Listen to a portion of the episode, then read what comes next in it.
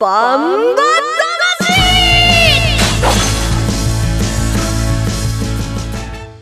ジャガバンバ魂。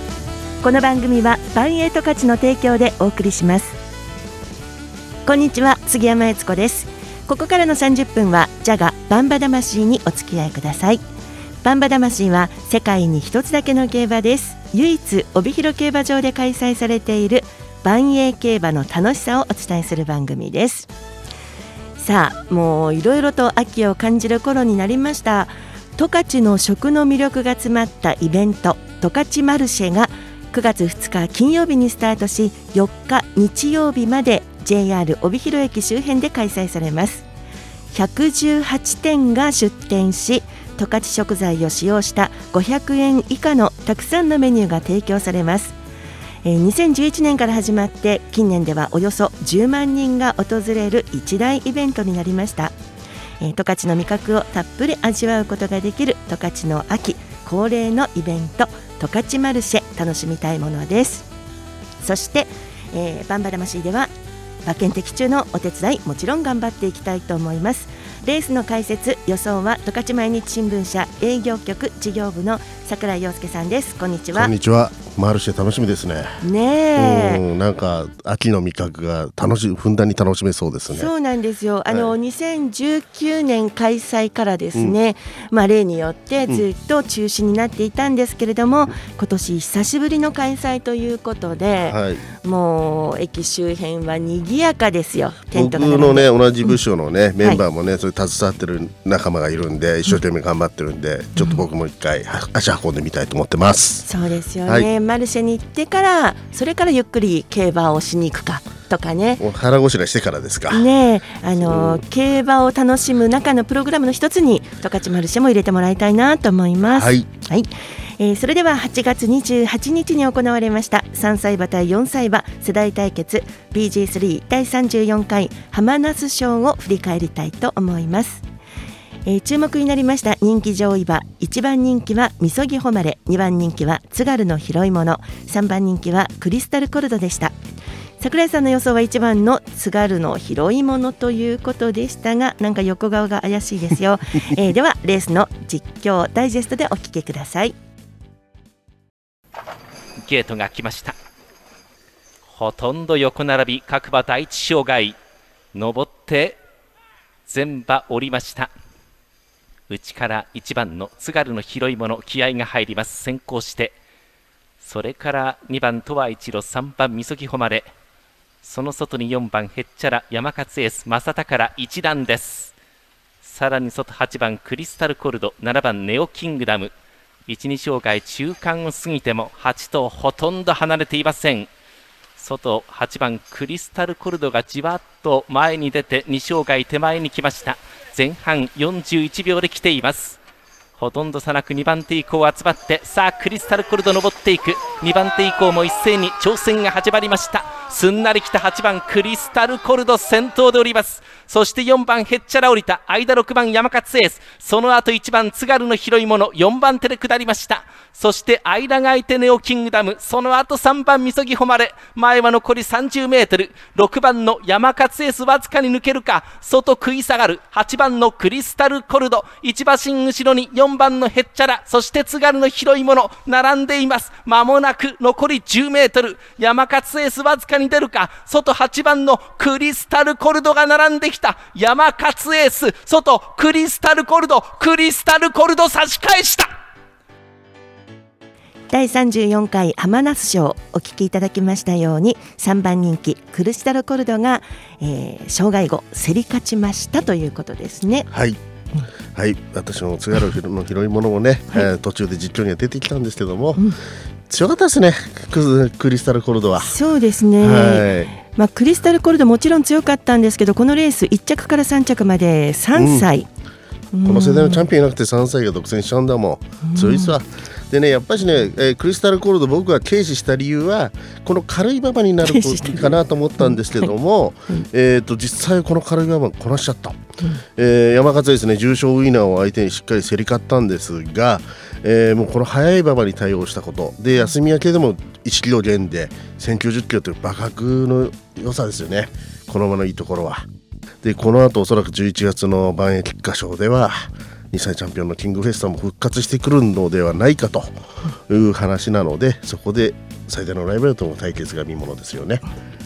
ちょっと声に張りがないですね。はい、そうですね。はい、はい、そう大体パターンですね。はい、元気出していきます。はいわ、かりやすい。まあ、本命の津軽の室さんがね、はい、もうちょっと頑張ってほしかったですね。そうですね。はい、えー、第34回浜那須賞改めてレースの結果です。1着8番クリスタルゴルド2着6番山勝エース3着4番ヘッチャラです、えー、勝ちタイムは1分30秒3、えー、このレースのの、えー、天候は晴れ馬場水分は1.9%で行われました。なお9番いわきダイヤは競争除外となりました。えー、クリスタルコルドは万栄大商店に続いて重賞連勝となりました。管理する西博美調教師は浜那須賞は初勝利です。そして騎乗した西健一騎手は好力号で制した2015年以来の浜那須賞勝利となりました。ですよ。はい。うんクリスタルコード今後とも注目の一頭です。そうです、ね、もしかしたら今青草食べてるキングフェスタもうかうかしてらんなくなってくるかもしれないですね、そうなの。はい。餌しで食べてると噂です。それでは浜那須賞に勝利しましたクリスタルコルド騎乗の西健一騎手に勝利ジョッキーインタビューしました。ジャガーの DJ 小西シータちゃんのインタビューです。よろしくお願いいたします。では今回ですねあの前回の万栄大商店に続いて重賞2連勝ということでうん、おめでとうございます。あありがとうございます。いや前回もあのインタビューさせていただいたので、なんかこう あのやっぱちょっと余計に嬉しいなっていう思いがあるんですけども、あの今回やっぱりあのカルババに強い馬とか、あとは年上の馬もいる中で、クリスタルコルドにとっては。なんかベストの馬場ではなかったのかなとは思っていたんですけれども、こう馬場が速いというか、うん、それでもこう第二障害を一番最初に超えて、あのすごいパワーのあるレースだったなと思いますが、いかがだったでしょうか？そうですね、まあ、カルババが、うん、嫌いなわけじゃなくて、周りにもっとそれに適した馬ばっかりいたから、はい、ちょっと嫌なだけであって、うんうん。まあ、あの馬自身、うん、すごい調子も良かったんで、はい、良かったです。いやもうあのクリスタルコルド自身もすごいコンディションは良かったっていう感じだったんですね。うん、そうですね。ええあの同世代でいうとこう重賞の勝ち馬なの山勝エースが、うん、まあちょっと始終あのリードがねずっとなんか取られてる感じではあったんですけども、うん、どの辺であこれはさせるなっていうふうに感じましたか？軽かったから最後の最後まで分からなかったけど、うん、まあ最後最後の方で、そうですね。わかりました。あの今回、あの万栄大商店からまあ約1か月ほどお休みうん、あのマイナス1キロというところでちょっと絞ってからのレースだったと思うんですが、うん、まあ、レース自体はすごくいい状態で臨めたんでしょうか？そうですね、終わってからもう次浜田賞に向けてずっと特訓してたんで、じゃあもうベストの状態でいけたっていう感じですかね。うん、そうですね、はい。はい、あの私たちファンもあのー、クリスタルコルド、これで完全本格化だなというふうに考えてもいいですかね？いやまだね、まだもう一個強いやつまだ出てきてないから、まあ、そのその前に取れるところ取れたらいいなと思ずっと思ってたんで、うんうんうん。うん、でももしかしたらさらなる進化が望めるかもしれないですね。そうですね、えー、えー、あの今季まだちょっと,、えーと、直接の対決がないあの世代のライバルあのキングフェスタいると思うんですけれども、まあ、これで秋以降の戦いっていうのはちょっと楽しみになったんじゃないかなと私勝手に思ってるんですけどいかがでしょう？うん、うん、いややた楽しみしかないし、うん、多分その1箇所ぐらいでまだ一緒に走ると思うので、ええまあ、向こうもどんだけ成長してるかわかんないので、まあまあ、楽しみっちゃ楽しみ。そうですね、うん、やっぱり次の目標はあの世代2冠目の菊花賞になるっていう感じですかね。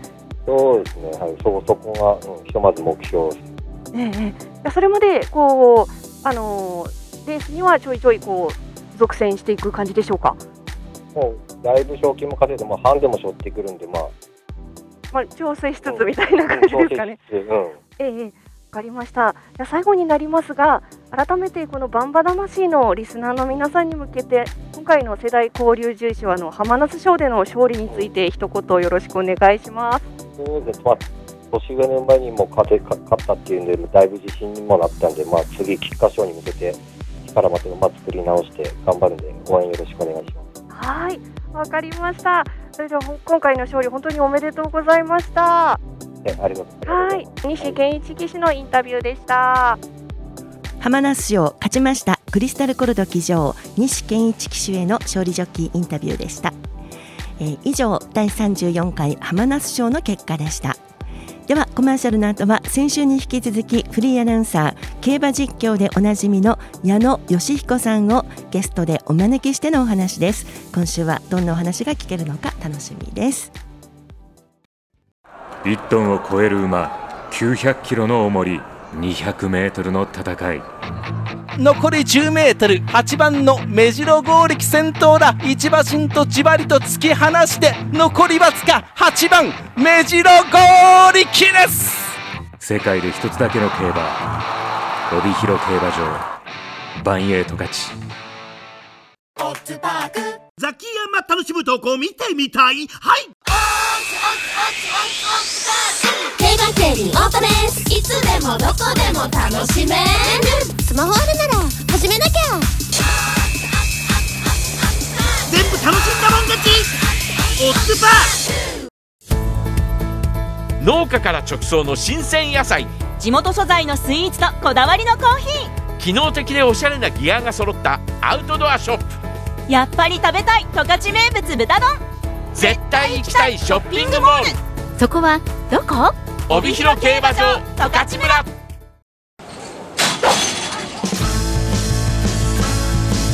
バン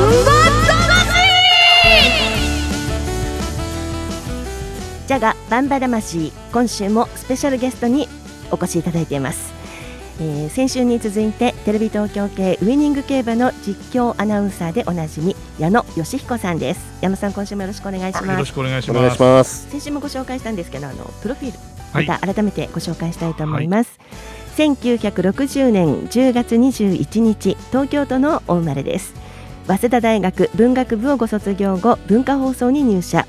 プロ野球などスポーツ中継のアナウンサーとしてご活躍をされた後1989年にフリーアナウンサーに転身されました、えー現在はテレビ東京系ウイニング競馬に実況はもちろん司会解説などでもご出演されています。また執筆家としてもご活躍です万栄競馬の大ファンとして今週もお迎えしました、はいよろしくお願いしますよろしくお願いします。まあ、先週はあのアナウンサーになるきっかけですとか、万栄競馬の最初の出会いなどのお話を伺って、昭和61年ということでした。はい。ね、そのおということはもう30年、まあ万栄だけでも35、6年見てるんですかね。そうですよねね。まあ普通の競馬はもっと前から。ね、父親の影響で昭和40年代後半ぐらいからは見てたかな。あ見てたっていうよりもこんな名前の馬がいたなっていうね。ハイセイコーとかテンポイントあハイセイコーはその時代でねあすか？のそのぐらいの時代はもうあの新聞見て予想してましたね。ちびっこなのに。そうそうそうそうそう。はいはい。あのハイセイコーのあの勝負服が今でも白とね紫ね。紫のあの万栄競馬でいうと金山今調教師のねはい。なんかあんな感じですよね。ね。っていうまあそんな話も先週していただいたんですが、その長い競馬歴の中でですね。はい。えー一番記憶に残るレースというのかもちろん万栄競馬でもじあの平地競馬のアナウンサーでいらっしゃるので、はい。そちらでもえー、万栄でいうとやっぱりその最初に見に来た年の金太郎の蛍の光賞っていう、はい。当時は引退馬レースだったそうんですすね。バフを着て出てくるんですよね。えー北見競馬場の、えー最後のレースで、あのーまあ、金太郎と他の馬っていうのは引退同じ引退する馬でも格が全然違ったんですよ。だからハンデ戦で金太郎一番重い重量でこの重量だとちょっとこの馬場では金太郎は勝負7台だろうって言われてて引退レースの割には馬券があんまり金太郎からは売れてなかったんですけどで見に行ったんですよね、金太郎がもう引退だって、でせっかくそう あの見に行ったんだから金太郎から馬券買おうって当時枠連しかなかったですけど、えー有力どころに流したらいくらついたんだっけな？5000円ぐらいついたのかな結構馬券がね。えー。でもうちょっと引太郎あの金太郎の引退であの、うん 胸が熱くなってちょっと涙腺が緩んだんですけど翌日またレースがあってもう一回北見競馬場に行く時にバス乗ってたら昨日さレース見てさ泣いてるやつがいたんだよなっていう。僕それは俺か？っていう。なかなかいないですよね。そうそうそう ちょっとうるうるうるうるきあの頃のホドラの光ショーって独特の雰独囲気があって特独特でしたね。なんかもうグーって迫るものがあるんですよそうそうそうねそうそう。泣いてたのは矢野さんだったと 覚えてらっしゃる方他にもいたのかもしれませんけど。であとまあ中央のレースで言うとこれはもうあの失敗談なんですけど、はいえ？えーウイニングチケットのダービーかな。これがいいレースだったんですよね。成田大岡部さんと 武豊騎手がこうね追い上げてくるっていうか並んで3頭競り合った中でウイニングチケットが勝っこういいレースになったなと思った瞬間に言葉を失っちゃったんですよ。実況で喋ってて。実況されてた時これなんか言わなきゃいけないと思ったんで三強対決って言われてましたよねそうそうそうそう。ね。はい。あまりにもそれで柴田正人騎手が初めてのダービー制覇っていうのまで畳みかけなきゃいけないと思った瞬間にってなっちゃって。え今で思うと何秒ぐらいあったんですかそういうのもう時間にすると12秒あったかないかでもその12秒が自分の中ではもう痛恨のレース。逆にそういう方が覚えちゃう覚えちゃう。覚えちゃう。覚えちゃうのそうそうそう。職業病みたいな。失敗のってなんか自分の中ではずっそうそう。と残っちゃうんですけどそうです。でもそれは1秒2秒の話でそうなんもですよリズムもありますからねゴール前の多分矢野さんのことだから皐月賞で負けた時からいろいろ考えてたんじゃないですか。本命で負けた時から、あのテレビ東京当時は土曜競馬中継ですけど、解説が原龍馬さんでね、はい。で原さんが割とその柴田正人騎手とは仲が良かったんでそういうものもいろいろ頭の中を駆け巡ったような、えー今から思うとそんな感じですよね。言いたいことがいっぱいあったそうそうそうそう もうそれがいっぱいになっちゃったっていう、ええで岡部さんと武豊騎手ですからね。忘れられないシーンですね。これはもうできすぎたぐらいのゴール前のあの白熱の攻防だったですからね。三冠分け合った年ですね。そうですね。それは実況アナウンサーとして実況してる上での、まあ、思い出のシーンということになりますけど馬券師として のどうですか？思い出は。えーもし馬券が思うように当たっていたら多分アナウンサーの仕事はしてないでしょう。なんでしてるかって言ったら当たんないからお金どっかで稼がなきゃいけないんで。ただその中ではい。一つ思い出すのはまたこれも古い話ですけどだいぶ前ですねニュージーランドのお競馬場に行った時に、えーたまたまあの行ったらね今日はあの日本からジョッキー来てるんだぞって言われて、はい。お前日本人か来てるぞって言われてそしたらその日に来てたのが岡部さんそれこそ岡部さんと松永幹夫騎手だったんですね。はいで案内されてお日本のあのテレビ東京で喋ってるアナウンサーですみたいなその時初めてお二人とは会ったんですけどねでそれであの話をしながらで岡部さんも松永騎手もレースには時々乗ってたんですけどそんな中で話をしながら、えー馬券買ってたらなんと3連単のまだ日本で3連単売ってない時代ですけど1600倍っていう馬券が当たっちゃったんですよ。三連単って日本でない頃に当てるってめちゃめちゃ気持ちいいですね。ね。いやこれ僕のバイブルとしてる矢野さんの世界競馬案内っていう本すごい本岡部騎手に「おすごいね名人」ってそうそうそう。そうすそれごいねそれそれは。いつ書いた本でしたっけそれ？相当前です。僕相当前ですだってよ20代の時から読んでますってことは20年以上前。皆さん若いもん、ね写真見ると。その本が出た時に書いたネタがいまだに更新されてないっていうことは それ以降の武勇伝がないっていうことですね。い。やでも海外で全く馬のポテンシャルわかんない中でそれを当てるって素晴らしいっすよ。インターナショナルな馬券を買う人みたいな 感じですけど、まあちょっと十勝に話を戻して、はいはい。であるならば、はい。そんなニュージーランド3連単も当ててしまうというその名人って岡部さんに言わせたんですね。そうですよそう。名人って書いてますからね。でもまあ今もう3連単はちょっとね怖くて買えないんで万円はねワイド買ってますワイド。あそうワイドハしか？もワイドの総流し。1頭決めてはい。全部に流しちゃう。そうすると万円って10頭フルゲートでしょ、はい。と1頭軸決めてワイド投げしても9点ですよね、うん。それでもね万円のワイドって結構いい配当が出る時が多い、うん。うん。ということは差し引きいい感じなんですか？そうそうそういい感じなんですよ。ワイド馬券にもう徹してから、万栄に関しては。確かにそうですよね。平地の競馬と違って速乾売りの人気とかなかなかないね。そうそうそうそう、はい。でとんでもない馬が来ることがあるでしょ？これは買えなんでこの馬来ちゃうんだろうっていう。だって万円はあの惰性でゴールすることがないから、あの下手すると人気馬でも止まっちゃうわけ。はい。そうすると普通だったら、まあ、惰性でゴールするとこれだけ強い馬だから、まあ、2着3着は外さないだろうっていうのがバタッと止まってどっか行っちゃうわけですよね。そうすると全然人気がなかった馬がただ歩いてきたらもう馬券圏内に入ってきちゃったっていうことがあるから。そうそう結構でも美味しい思いしたことあるんじゃないですか。そうそうそう結構だからあのワイドがつく時があるんですよ。それは矢野さんの馬券の買い方というのかそうそう。いうパターンだと思うんですけど、えまあ、あの予想する時の馬のポイントってありますもうこれはね、あのーまあ、対戦成績を調べてあの大体前回のレースか前々回のレースぐらいのところで皆さん判断されるかもしれないんだけどもっと前の4、5走前を見るとこの印をついにがついてる重い印がついてる馬にこの馬結構いい勝負してるじゃないっていうような馬があの来ることが結構万円の場合にあるんで、はい。ちょっと前を遡って見るってことですよね。じゃあ新聞に載ってるだけのあの振り返ってみたまあ方がいい。ギリギリ一番古い方を見るとかね、あうん、それより前をちょっとネットで調べてみるとかね。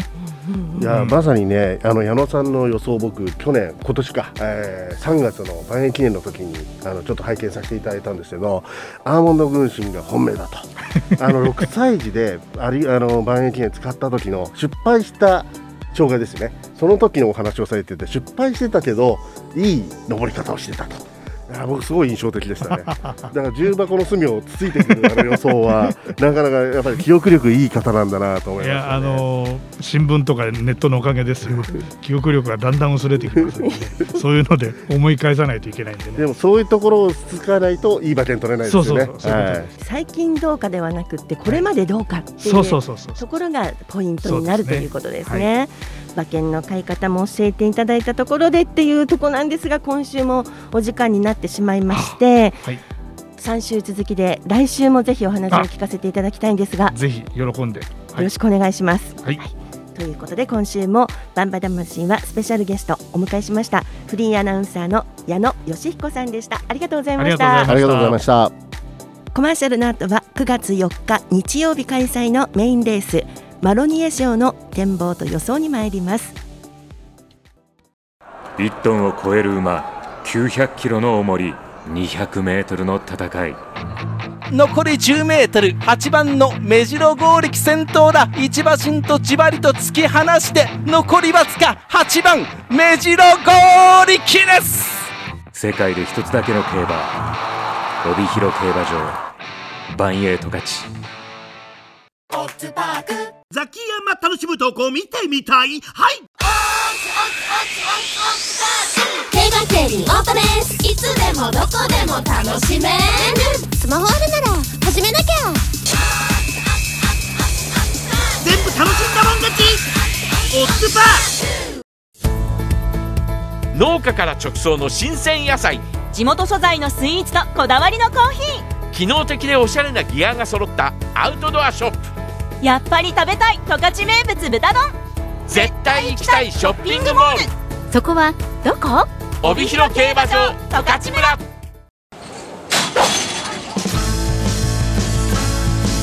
バン